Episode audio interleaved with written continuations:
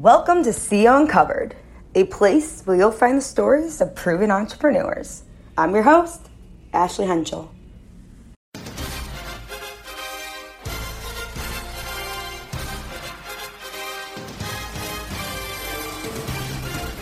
All right.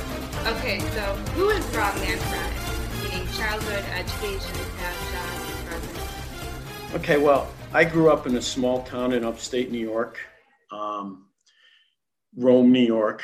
Um, grew up in a very athletic, focused family. You know, my dad was a college tennis player. I was a college tennis player.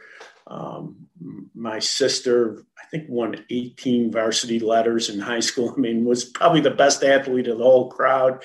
Um, you know, my brother was very athletic as well. Um, I started college at Le Moyne College in Syracuse. I went there for two years and then graduated from Cornell. I transferred and graduated from Cornell and um, then went on to Harvard Law School um, right from college. Um, how slash why did you pivot your career to working for the MLB? Were you always passionate about baseball?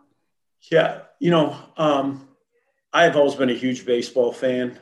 Um, you know, we were we were lucky. We grew up in a part of upstate New York that had cable television before most parts of the country because it was kind of an part of an initial experiment with cable. So um, we had Yankee games from the time I was could remember being old enough to watch TV.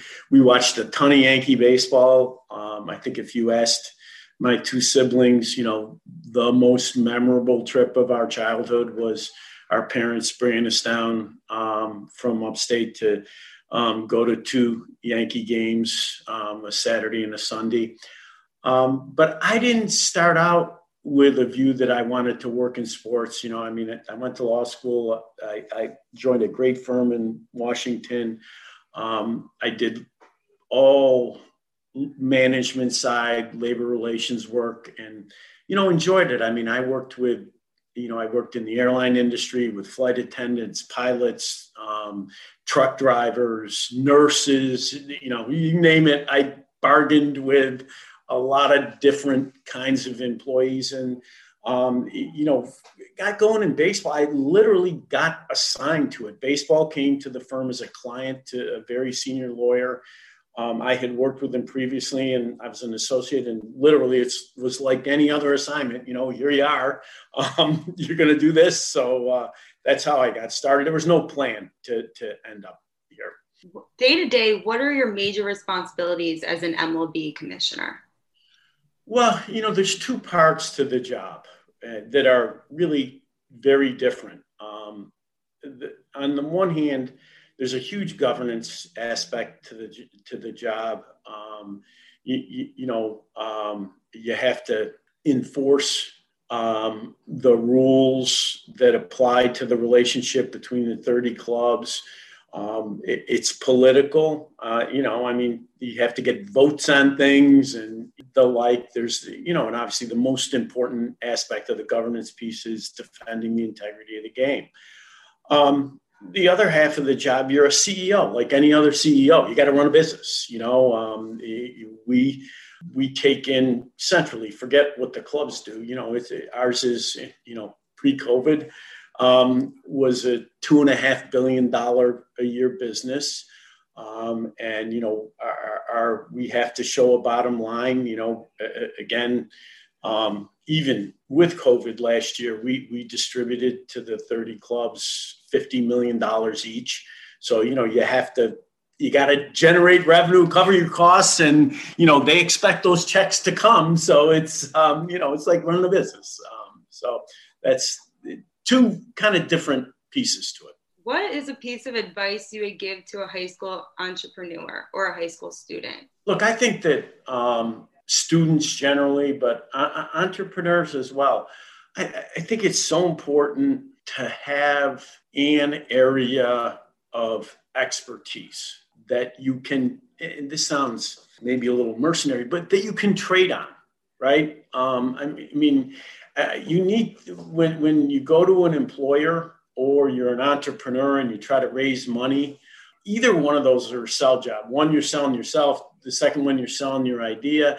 And in either one of those scenarios, you have to convince people this guy knows something about X, whatever it is, you know, or this woman knows something about X. And, and um, I think it's really important to find that area that's of interest to you and develop expertise um, that's demonstrable. If you could say one thing to a high school or college version of yourself, what would that be? you know, I would repeat some advice that my father gave me that has I was a little further along, but you know, just just out of school.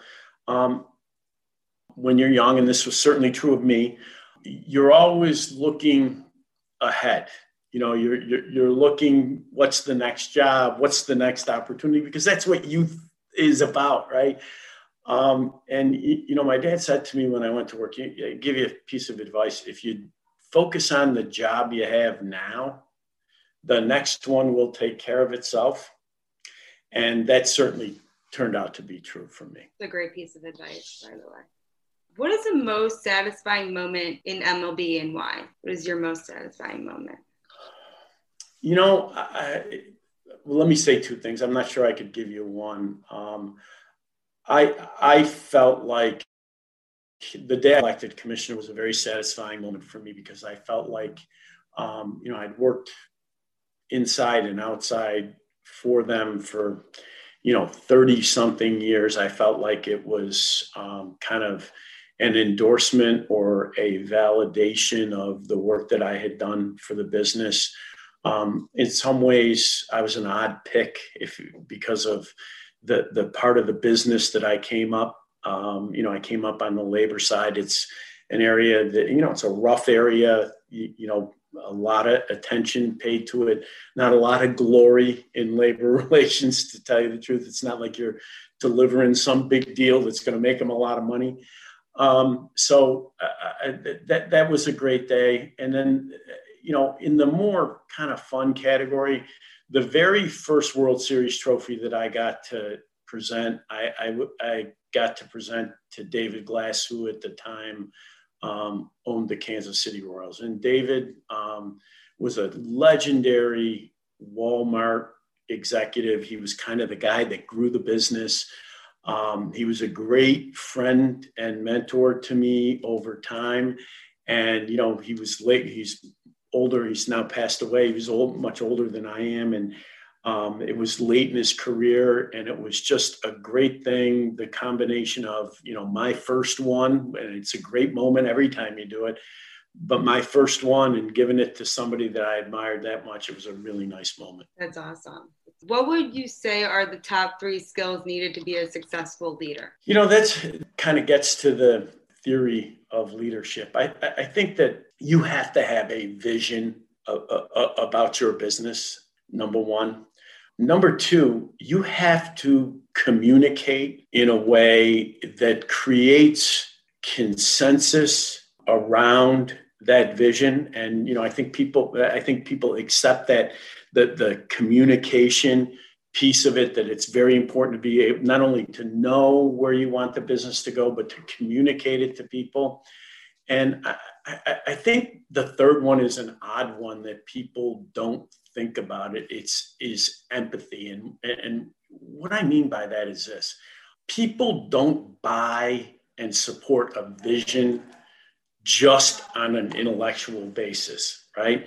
They buy and truly support that vision if you make them understand that it's in their interest to do it, that you have you, you you're thinking about their interests as well as the business and your own and um, I think that appreciation for what you need to deliver to your employees is a really important skill. When what do you look for when you are hiring for a position or trying to fill a role? Oh, that's interesting. Um, goes back to something that that I said before. Um, you know, you, you have interviews that you do with people say, oh, you know, what do you want to do? I, I, I want to work in sports. Well, you don't really mean that, right? I mean, you know, we have a, one of my favorite baseball employees is a nice young man who delivers the mail. I, I, most people don't want that job. They, you know, um, so I think that you know I look for somebody who has developed some expertise um, in a particular area and has thought about how that expertise moves our business forward. Um, number one. Number two, I, I am, you know, direct, um, and by that I mean non electronic communication skills are really, really important to me. And they, and I would say in the last 10 years, they have become even more important to me because so many people communicate just fine if they can do it with their little friend, but face to face, not quite as effective. Um, in your eyes, what makes a good CEO? At the end of the day, it's all about leadership. Uh, it, you know, it really is about you can only do so much personally to produce the result that you want for the organization.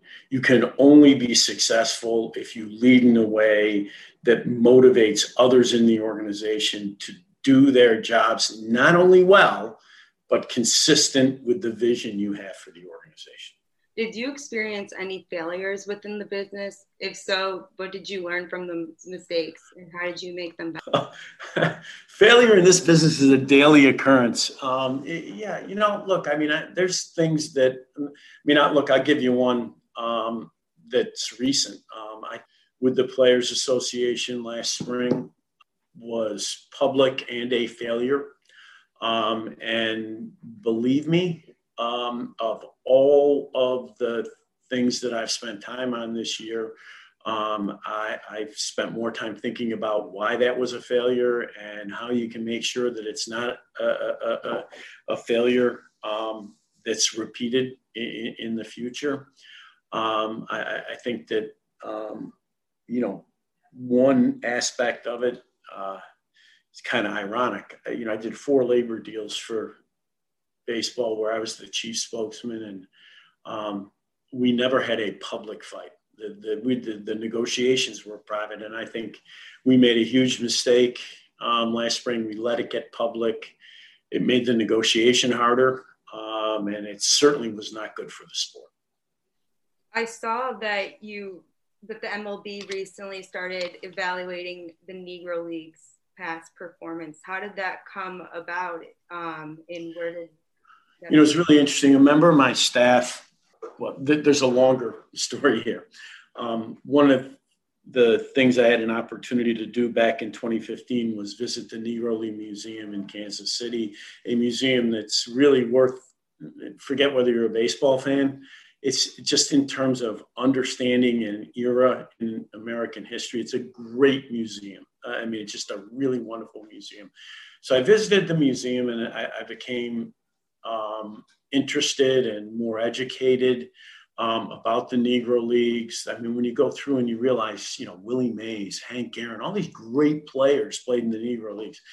Um, and and you know some that are not quite household names because of when they played as opposed to you know Aaron and Mays who obviously had an opportunity to play in the big league subsequently um, and then it, came to my attention that in nine, I think it was 1969, eh, the, the, there was a report done about how to treat the statistics of various leagues that predated the American and National League as we know them. And you know, I had a reason to read the report and I read it. And you know, one of the things that struck me was, you know, they talked about all these leagues, but nobody said a word about the Negro League. So we started, you know, um, examining exactly how that process had gone forward, made sure we understood it, understood what the criteria were. We thought about those criteria in relation to the Negro Leagues and um, reached the conclusion that this was something that needed to be done. And honestly, I'm so glad it has and has been done. And it's an amazing thing you guys just did in art.